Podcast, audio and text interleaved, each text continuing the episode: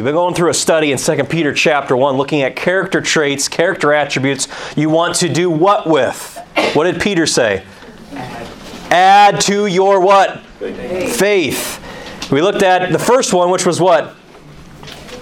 Virtue. Virtue. And what is virtue? Oversimplified, simple definition. Moral strength. Moral strength, doing the right thing out of a right heart attitude. Which again, Satan being a great counterfeiter, and he works alongside of our flesh to try to get us to think that because we do the right thing, but because it's convenient to, or because we do the right thing because we have to, or because we do the right thing because of our reputation's sake, he'll convince us that that's virtue. You can do the right thing, but with the wrong motives, and it's not virtuous. But we are to add that to our faith, and then out of that virtue, out of that desire to have that strength and bravery to do the right thing, what do we then add to our faith after that? Knowledge. Knowledge. And uh, talking about head knowledge? No. Talking about taking our walk with Christ deeper, knowing Jesus and knowing the Word on a deeper, more personal level. We spent the last couple weeks looking at practically how you can do that. And that brings us to this week. As I had mentioned before, each and every single one of these verses, what's unique about this list, this character trait list, is that the next one we study flows perfectly out of the one we just studied. In other words, you can't have the next character trait if you're not already adding the previous one to your faith. That's why he says, add to your faith virtue, and to virtue, add knowledge, and to knowledge, temperance. Temperance, what is that? Look at your outline. Title of today's message is called Battle Fatigue. Follow along with me as we go through the intro. We know that no man that warreth entangleth himself with the affairs of this life. It's right there in 2 Timothy, right after talking about discipleship. This is a spiritual battle we fight in. But sometimes soldiers get so worn out from the day to day spiritual battle that they begin to lose a grip on their impulses. Do you feel that throughout the course of the week? Do you feel that by the time we even get to Wednesday when Monday and Tuesday are just whipping your tail? I do. These soldiers in the Lord's army, they begin to experience what's called battle fatigue. Battle fatigue was a phrase that showed up around roughly the World War I era. And then by the time you get to World War II and the Vietnam War, it started to take on a different form, different terminology called shell shock. Today it goes by a different name. Anybody know what that term is? Ethan? PTSD. PTSD, which stands for? Post-traumatic stress disorder. Post traumatic stress disorder. Now, again, that's because they, we've had more time to study it. We can actually look at the ins and outs of it from a psychological standpoint. But man, all the way going back to World War I era, they just called it simply battle fatigue. The soldier was getting so worn out by the constant fighting that they started to lose their grip on reality. They started to lose a grip on keeping their mind sound. Happens in warfare. And if we're in this spiritual fight, and if we're being honest, it can happen to us. Some of you, maybe as we look at this, you'll find, holy cow, that's me. I've been completely shell shocked. I'm not really in the fight anymore. I've completely lost control. Back on your outro, or your intro. As we continue to give all diligence in the battle to add to our faith, we are reminded this week of our need for self-control. There's a lot of self terminologies, a lot of self words that begin with self that are absolutely negative and they're all pride focused, they're all me focused. Self determination, self confidence, self motivation. And again, they're all me, me, me. This is one, especially when you look at it through the lens of the Bible, that is actually biblical. This is one that if you want to pertain, if you want to have and possess a self term, this is one of them self control. You see, this topic reminds us that doing what's right and growing closer to Jesus is going to bring about opposition. Opposition, mostly from ourselves. This message serves as a personal warning to be on guard against our greatest enemy. What does Proverbs 4:23 say? Anyone?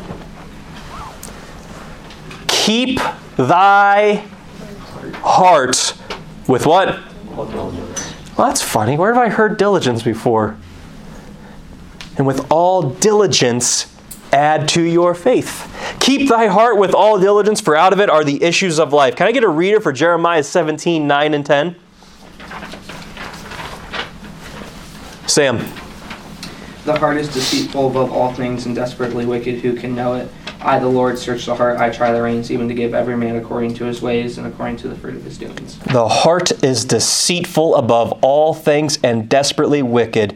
Who can know it? Boy, I gotta tell you, this whole mantra that's going on, it's been going on for a while, but especially in this day and age, this whole idea of follow your heart. Well, the heart wants what the heart wants. This whole idea of your heart will lead the way. Trust your heart. It'll lead you in the path that you should go. It is an absolute farce. Because according to this verse, when you take what the world says and line it up with what the Bible says, your heart is the most wicked and desperately evil thing that you can follow. It will lead you down a course and down a path to a quite literal living hell if you do that, if you follow it. Proverbs says, He that trusteth in his heart is a fool. We ourselves, our emotions, our will, our mind, man, I'll tell you what, that right there is our greatest day to day enemy. It starts in the mind. And so you see, God is telling us here that when you're doing the right thing, virtue, and when you're adding to your faith, taking your knowledge of the Lord and taking your knowledge of the Word of God to a deeper, more personal level, you better gear up, you better armor up, because opposition's coming. That's why he tells us in point number one add to knowledge, or and to knowledge, add temperance. So, quick definitions. Who's got their phones out? Who has a phone nearby? Someone look up in Blue Letter Bible, what is the definition of temperance? Just go to 2 Peter 1 6. If you've been with us the last couple of weeks, as we've been looking at how you can practically add knowledge, how you can study out practically without the 15 rules of Bible study, just taking common, simple definitions and seeing what God does with that. Someone look up the definition of that, of temperance, and then someone also on their phone look up in Webster's 1828 the definition of temperance there. Who's got the Strongs and who's got Webster's? Webster. All right. Who said they had Strongs? I do. Was that Hannah? Yeah. Okay, perfect. Let me know when you're there. Are you there right now? All right. So Sam's got Webster's. Drop down to letter B on your outline there. Webster's definition. If you got a pen, write these down. Go ahead, Sam. Moderation, particularly habitual moderation, in regard to the indulgence of the natural appetites and passions. Do you want me to read the whole paragraph? No, that was good. Moderation. In other words, it's, it's restraining from indulgences, not giving in and eating your entire Easter basket. Maybe that's something you guys can use as an analogy for kids. Don't think it necessarily applies to senior hires, unless you guys are still getting Easter baskets, which would be a little weird. But no judgment here. No judgment here. In restraining, holding back from. What? We're still under 18. I think everybody does. All right. I still get these wrapped up right and long. Whatever. I just go out and buy a whole lot of candy. that is true. All right. I guess uh, I'm the lone man here. No, I also Wrong analogy, Corey. never done it. I haven't either. All right. Let's move on. Back to letter A. Hannah, do you have the definition from Strong's on uh, Yeah. on that? Okay. Let's hear it. Self-control. Self control. Uh, do me a favor. You see where it says self control there, and then it said, like, I think before that it says from, and then there's like a G and then a number there? Nope. I, I have it. You do? Do you see that number? It says from G140. Click on G14, what, uh, sorry, I cut you off, whatever that number was. Click on that. Yeah.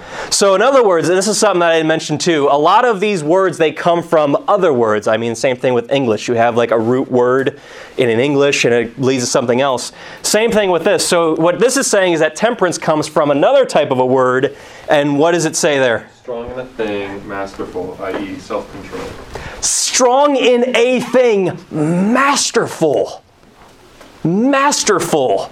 That is the definition of it. So, for letter A, for Strong's definition, you could put down self control, or one who masters his desires and appetites. You master it, you are in control of it, you are not out of control. And Webster's, again, very similar moderation, restraining from. So, this whole idea in Strong's was self control, one who masters his desires and appetites. You know, yes, obviously, and, and I think, Sam, you probably even saw, and this is why I had you stop, because he does go into specific examples as far as, you know, food and drink. And so he is talking about, you know, maybe physical appetites, but there's a lot of other different types of appetites. There are some people that just have an appetite for destruction, they're just addicted to chaos.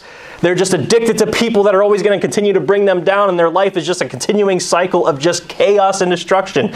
They have an appetite for it, they have a hunger for it. Other people, it's sexual appetites.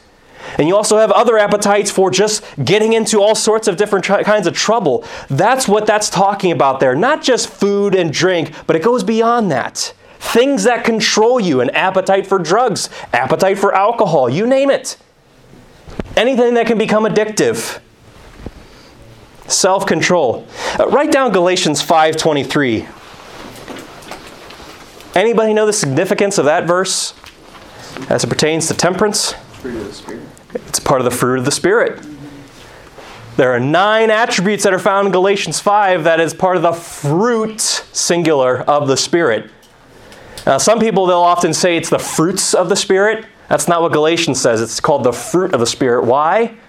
Because when you're genuinely saved, all nine of those attributes, they are evidence of your salvation. They are evidence that you belong to Christ. So, if you're in here today, you've called upon Christ as your Savior, and you are a new creature in Christ, you have all nine of those attributes. It's just a matter of how much are you strengthening that muscle? How much are you developing each of those character traits? So, we all have temperance to some degree restraining from doing what we want to, restraining from doing what our flesh craves. We all have it to some degree, but just how much? Something to consider. Something else also, uh, Sam, go ahead and turn over. Everybody turn over to 1 Thessalonians chapter 3. Sam, you go to 2 Timothy chapter 3. If you want to write down also this word temperance, it's linked with the word continence. You know what continence means? It means to hold or to withhold. Did I say 1 Thessalonians chapter 3? Yeah. Good. Continence means to hold or withhold. And again, just think about it in the light of the way that we've defined these words already. In other words, you have a hold on what things your flesh is drawn to. You are withholding it back. You're keeping back your desire, your carnal, fleshly desire, to just give in, to be battle fatigued, and just give in to whatever your heart desires. You're holding it back, in other words. Think about a dog on a leash. Think about a Rottweiler or a pit bull that you have on a leash. That dog wants to go and it wants to chase after and get and bite everything in its path. You have it on a leash and you're, you're yanking it back. You provide no slack to it. You're holding, you're withholding it. Now, in light of that, what continence means, Sam, 2 Timothy 3, read verse 1 and then jump to verse 3. This know also that in the last days perilous times shall come, without natural affection, truce breakers, false accusers, incontinent, fierce despisers of those that are good.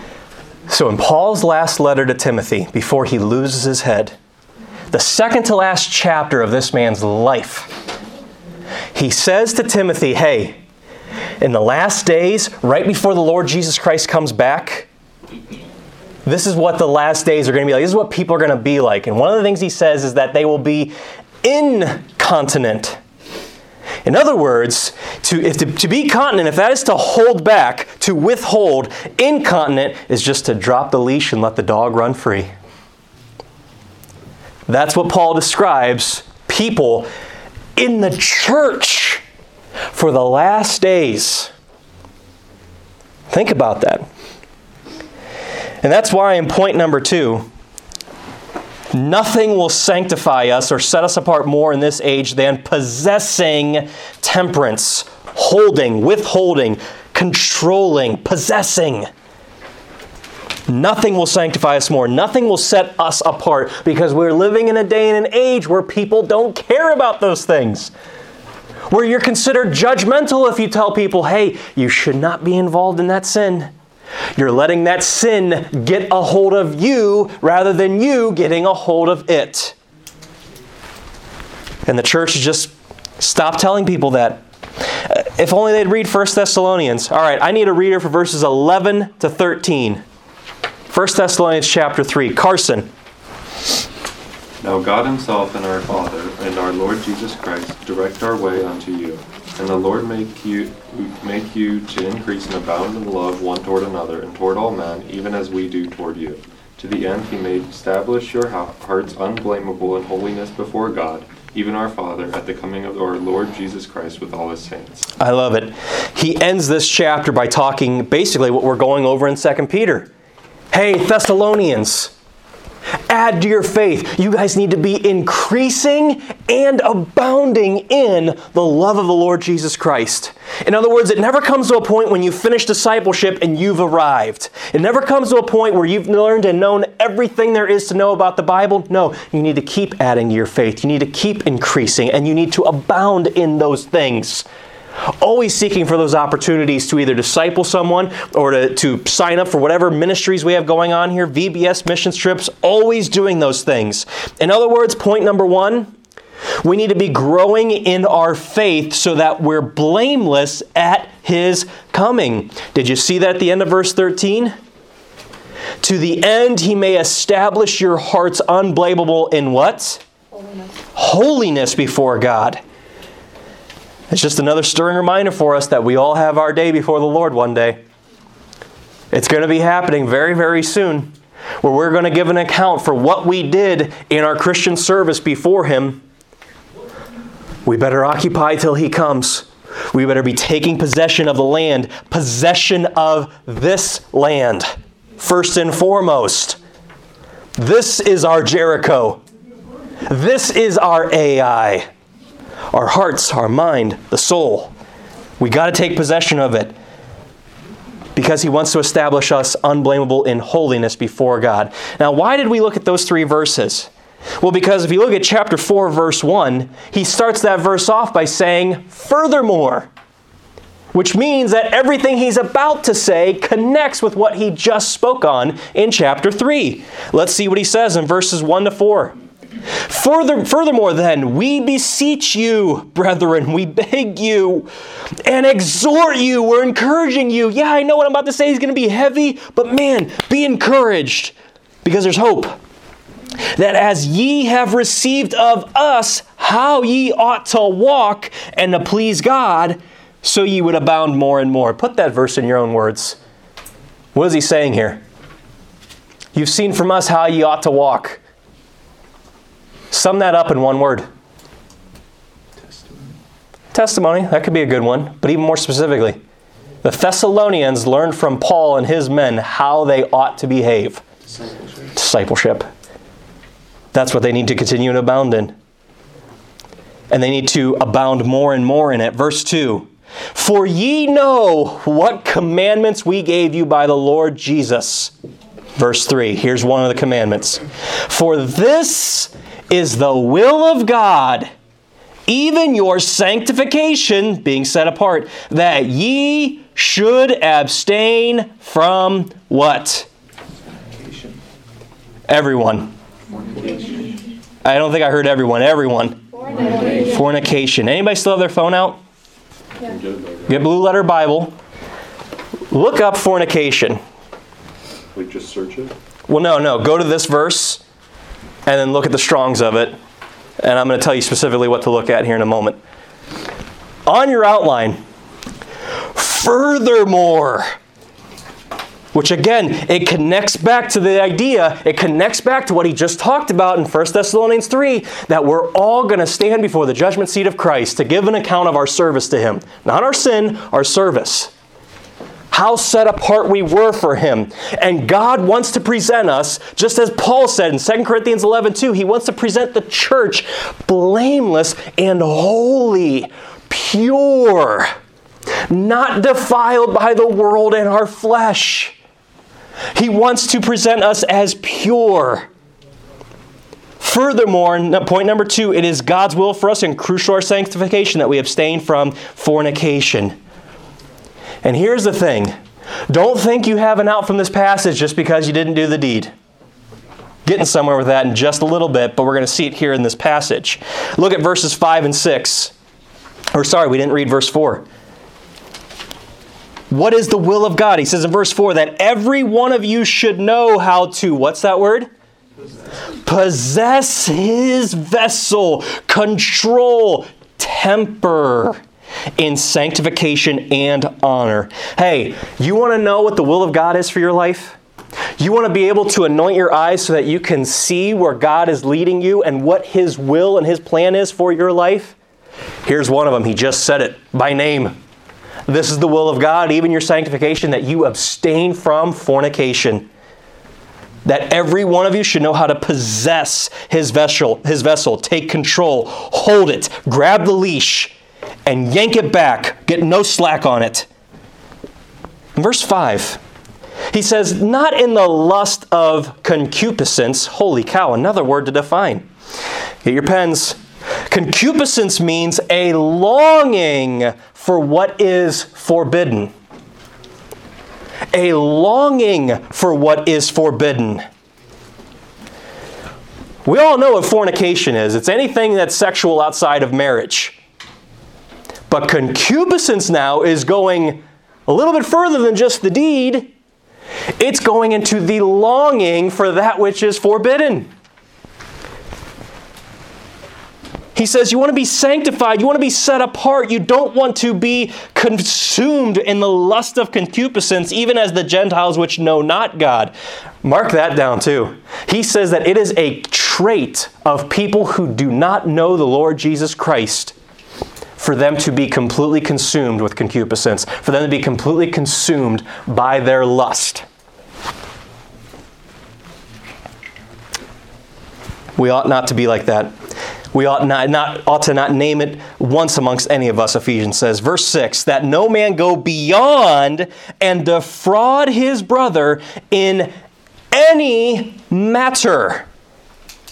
So again, it's not just the idea, oh, well, I've never had sex outside of marriage. I've never done anything sexual with somebody else outside of marriage.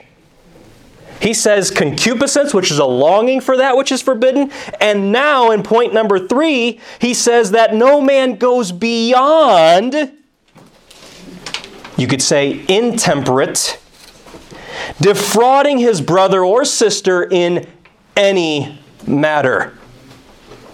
Any matter. You know what the word defraud means there in the scriptures? It means to covet after to lust after. You're defrauding your brother or sister when you long for something that is not biblical with them. When you are lusting after, it's defrauding. And he says, in any matter. And again, for those of you who go to the mall witness, you're very familiar with Matthew 5 48. Many, some of you, many of you, you use it in your witnessing. What does that say?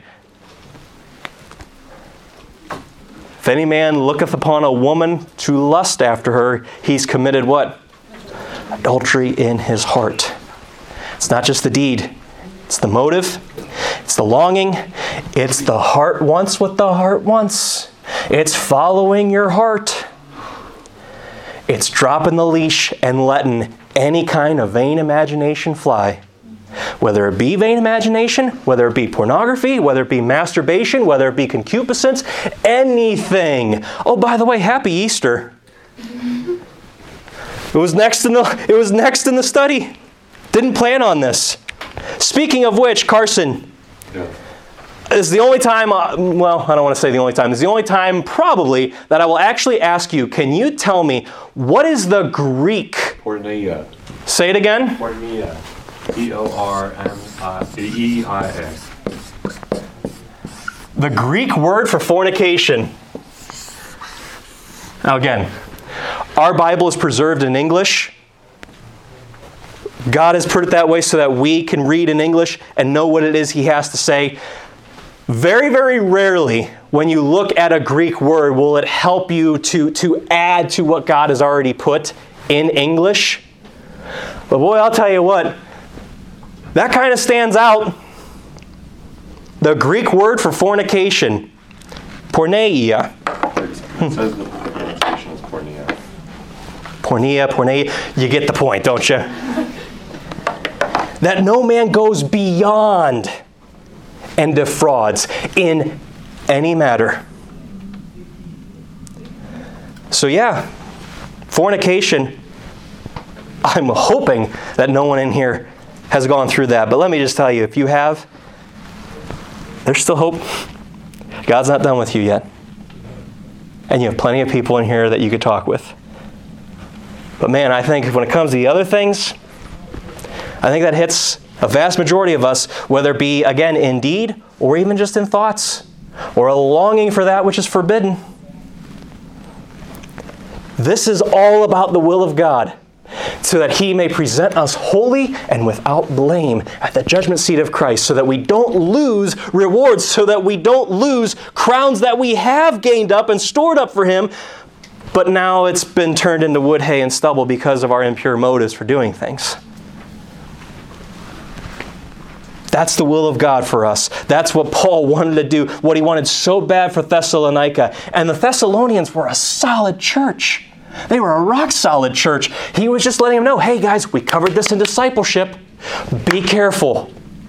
Be careful. Yank that leash back and don't let that dog go.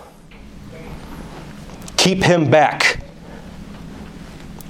You see in point number four, we just saw in verses, actually, no, we didn't. Read verses 7 and 8 with me. For God hath not called us unto uncleanness, but unto what? He says it again. Holiness. He therefore that despiseth, despiseth not man, but who? God. As a reminder, in Psalm 51 4, all sin, all sin is against who? So check your thoughts. It's not just against your sister or brother in Christ, it's against Him. Or it's not just against a complete stranger, it's against Him. See, in point number four, to choose to be unclean rather than holy is to despise, despise God and all that He's given us. Now, Ephesians 4:19. Again, this is what the Gentiles like. This is this is a verse that describes lost people that they are so caught up in their sin that they get to the point where they are past feeling. Being past feeling have given themselves unto lasciviousness. That means strong evil desires. It's the same thing with concupiscence. To work all uncleanness with greediness. Can I get someone to turn over to 1 Peter chapter 1? Sam. 1 Peter chapter 1. The rest of us turn over to Romans 13. Do you want the actual strong definition for? No, I wanted that. Okay, just the Greek word. Yeah.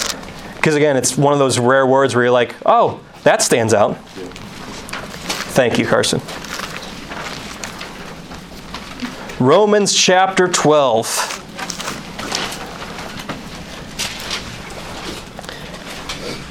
Again, the day to day spiritual battle. Sometimes you get fatigued. And when you get fatigued, when you get battle fatigued, you start to lose your grip on that leash. And it becomes very easy just to let the chain go and to let the dog have his way. We can't. We can't. God's done so much for us. Sam, go ahead and read 1 Peter 1. Uh, but as he which hath called you is holy, so be ye holy in all manner of conversation, because it is written, Be ye holy, for I am holy. Be ye holy, for I am holy. That's what He's given us. He's given us His Holy Spirit, and He's given us His holy word to speak to us, to make us holy and clean and pure, so that we stand out in this world. There was a. I won't get into the details. Well, I don't know. Maybe we'll see how. I didn't have this in my notes, so Lord obviously wants me to say it. But I remember senior year, there was a kid I didn't particularly like, which just because he was just a goofball and, and was always getting in trouble. But I didn't, whenever I talked to them, I was always very, very cordial with them. was always very nice and tried witnessing to him. But, you know, again, I carried my Bible around with me every single day to school. People knew who I was, got into conversations with people.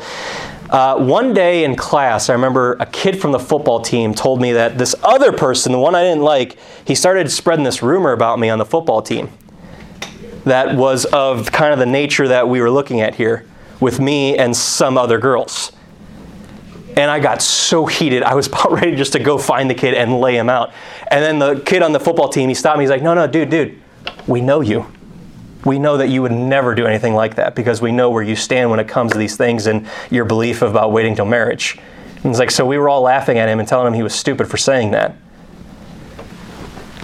Do you stand out? Are you set apart in your schools to whereas if something like that happened to you where a false rumor, a false accusation was lobbied your way, do people know enough about you to know, no, that's not them?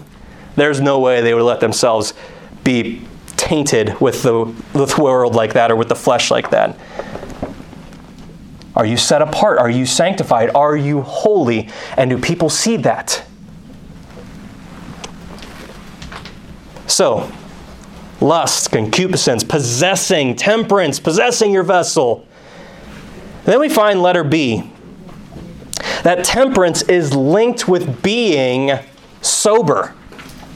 Very, very interesting.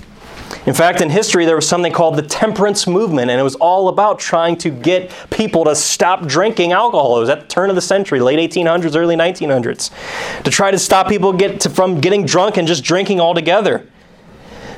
But sober has a variety of different meanings. You see, sober, it means to be regular and calm. It means to, uh, sorry, I just lost my spot. It means to not be under the influence of passion. When that knucklehead shared that rumor and I heard it, I almost was under the influence of my passion where I wanted to go and lay him out under the influence of passion, as in having sober judgment. In other words, sobriety or sober, it's not just about not partaking in alcohol, it has to do with tempering or controlling your emotions. Possessing your vessel of your heart and the emotions that come forth from that heart, not letting your emotions take a hold of you, but you holding back the leash on them as well.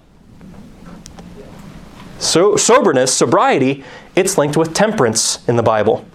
We're in Romans chapter 13. Follow along with me in verse 12. Actually, verse 11. And that knowing the time, that now it is high time to awake out of sleep. For now is our salvation nearer than we believed. He's talking about Christ coming back here, the salvation or the redemption of our physical body where we get the purchased possession, we get our new body in Christ. That's the salvation he's talking about there. Time short. Verse 12 The night is far spent, the day is at hand. Let us therefore cast off the works of darkness and let us put on the armor of what? Light. Let us walk honestly as in the day, not in rioting and what? Drunkenness, not being sober not in chambering and wantonness. That's having a frivolous party lifestyle. And you know what's interesting? Chambering, I mean, we can kind of know what that means, but it was kind of neat. I looked up the definition for that last night. It's not just talking about sex before marriage, it's talking about the definition that's there is cohabitation. Oh, it's okay for me to live with this person before marriage because I intend to live with them. No. Right here, he's calling that out not in strife and envying, but put ye on the Lord Jesus Christ and make not provision for the flesh to fulfill the what? Lusts thereof. He's talking about being sober, but he's also talking about being temperance, possessing your vessel from both sexual appetites, alcohol, and emotions not letting the emotions reign your heart when that is where Christ is supposed to sit, rule, and reign and lead from. He is supposed to have the reins, He is supposed to take control. So, what does that mean? Well, number one, it means we need to be sober minded to think appropriately. Uh, turn back over, we're in Romans 13. Look at chapter 12. Sam, are you still in 1 Peter 1? Get ready to read 13 and 14 here in a little bit. Can I get a reader to read verse 3? Romans 12, 3. Kendall. For I, for I say, through the grace given unto me to every man that is among you, not to think of himself more highly than he ought to think, but to think soberly, according as God hath dealt hmm. to every man the measure of faith. To think soberly, not to think of himself more highly than he ought to think. Man, I'll tell you what. When it comes to that, if we have a high opinion of ourselves, when we think very, very highly of, you know, whether it's our testimony or we think, man, I am so glad I'm not like all those people that are out there doing all those things. Remember, that's kind of very Pharisaical. That's something that the Pharisees do. They like to point and say, oh, I'm glad I'm not like that person. They got three fingers pointing back at them. When we think highly of ourselves, it's people like that that tend to get easily offended when they do mess up. And then they're not thinking soberly. If you happen to say something or let something slip, or maybe you do something in a group activity, maybe it's a, a filthy joke, or maybe it's laughing, or maybe it's, I don't know, something that isn't necessarily end of the world, but maybe we let our testimony, we let our guard down a little bit. You think too highly of ourselves, you will allow your emotions to take over and you will overcompensate and it'll actually do more damage to your testimony than good. I've seen it happen, and to a certain degree, I can be like that, where I will try to overcompensate to try to make up for my shortcomings because I had a high opinion of myself. And you see, when you do that, when you realize you mistake or you made a mistake, when you realize you screwed up, that's when you start getting almost into a religious mindset of like, okay, I gotta make up for it. I gotta, I gotta do more to try to make up for that. No. You know what you do? Is one of my favorite songs where the lyric goes, I take my knees down to the ground, then I hear that wanted sound of your voices that surrounds me, calling me to get up now. If you screw up, you make a mistake, you ruin your testimony, get right with the Lord, and then get back up and go. Don't dwell on it. When we think highly of ourselves and we screw up, that's when we tend to let our emotions take over and it'll keep us down. Our emotions will take over and will keep us defeated and keep us thinking that we are of no good. No, make it right with God and then get back up if you need to, make it right with that person that you lost your testimony with. Don't dwell. Don't dwell in the mire and the muck of your emotions because they'll just take control. Get a hold of your emotions.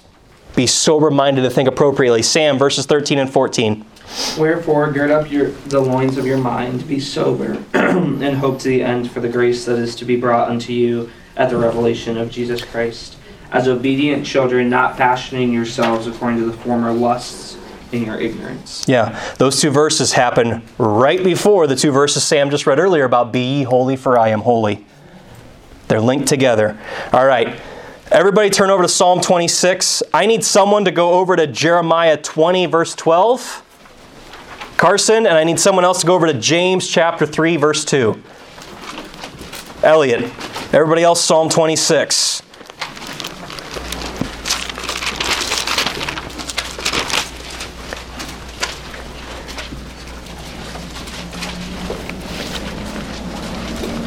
Sober minded to think appropriately control over your thoughts, control over your emotions. Uh, Psalm 26, look at verse 2. David is saying, Examine me, O Lord, and prove me. Try my reins and my heart. You know another name for reins? It's a leash. The reins, it's something you have on a horse to guide and steer that horse to cause it to stop and hold the horse back or to tell it to go forward. There's boundaries. And if you go out of bounds, whoever's in charge of that, those reins will help get you back in. If it's the Spirit of God, in Colossians, I believe it's chapter 2, says, Let the peace of God rule in you. That word rule there means to be like a referee, to tell you you're out of bounds, get back in. Up, foul. Okay, go ahead. Who's in charge? Who's in charge of the reins? Is it, is it Christ or are you letting your emotions take the way? Try me, examine me, prove me, Lord. You see, being passionate or having emotions are not bad. It's just when you choose to let those things rule and reign instead of Christ, that's when you become intemperate. Because you're not in control. You aren't in control of that which you that Christ is allowing you to control, those emotions, those thoughts that come into your mind. Flip over to Psalm 139. Again, David was all familiar with this, and he's giving us the prescription of how we can deal with that. Rather than waiting for something to go wrong, rather than waiting for something bad to happen where we, we lose our testimony and we have to make it right, instead we just need to do inventory. And that's what David's doing here. Look at verse 23 and 24. Try this, do this every now and then. Do it today. Today is a great day to do that. David prayed, Search me, O God. Know my heart. Try me and know my thoughts, and see if there be any wicked way in me, and lead me into the way everlasting. Lord, is there anywhere where I'm not allowing you to take the reign? Is there anywhere where I am just freely dropping the leash and letting my emotions lead? Letting my feelings lead instead of faith? Ask him that. But you see what he says there? He doesn't just say, Oh, Lord, let me know. No. He says, Search me, O God, which means he might ask you to be doing some searching of yourselves too. He says, Know me, know my heart, meaning there might be something that you're not wanting to give over to God, you're not wanting Him to see. And try me.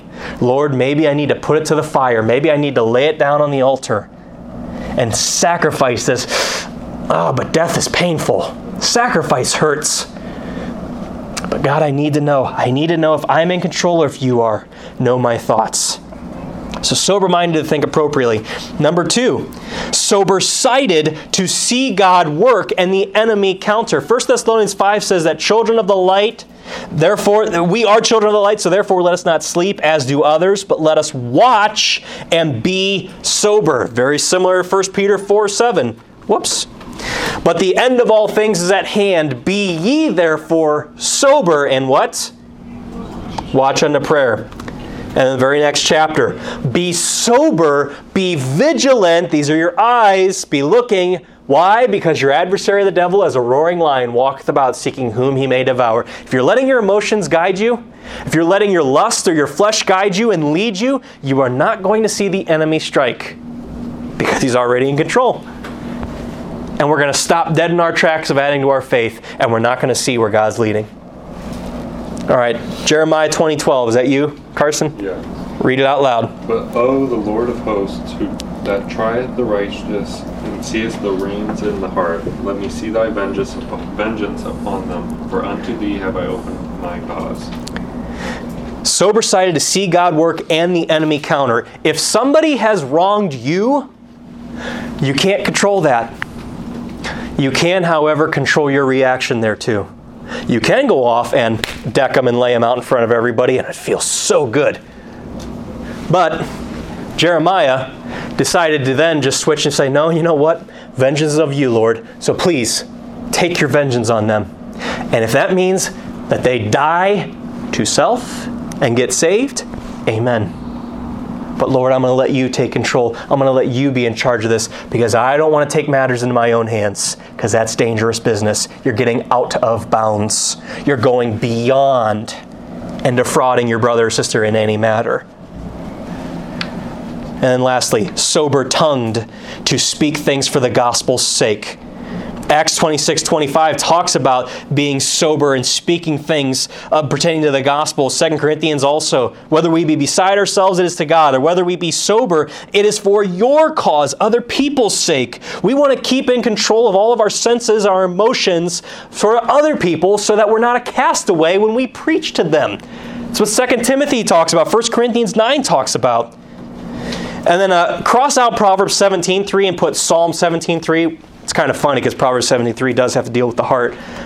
But Psalm 17:3 says, "Thou hast proved mine heart; thou hast visited me in the night; thou hast tried me and shalt find nothing, because Christ has the reins of the vessel."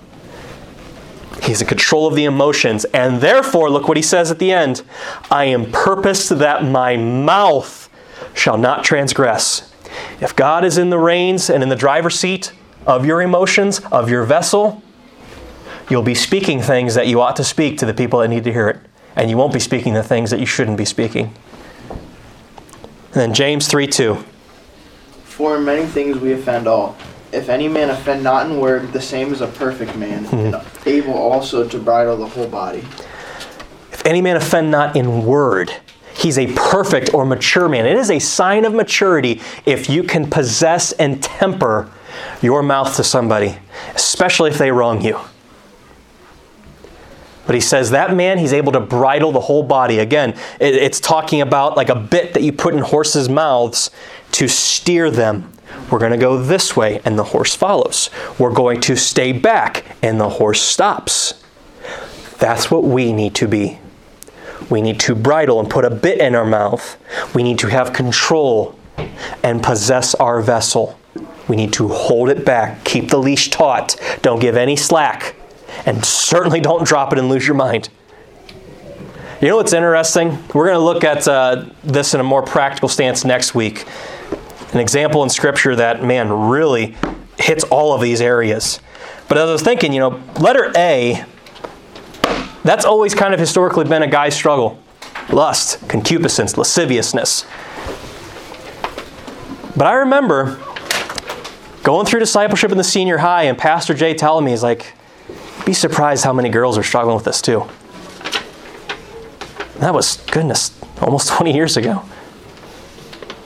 And letter B, talking about being sober specifically with emotions and giving into emotions and letting them drive instead of your faith. That's always kind of historically been something that girls have struggled with.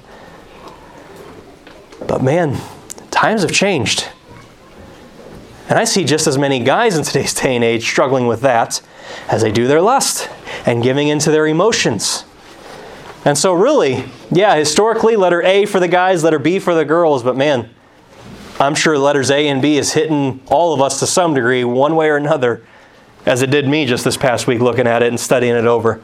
So, whatever the case may be, if you are one that is prone to give into your emotions, or if you're one that you cannot possess your physical vessel and what you look at, or what you allow into your head, or your ears, or your eyes, whatever the case is, then get business done with God today.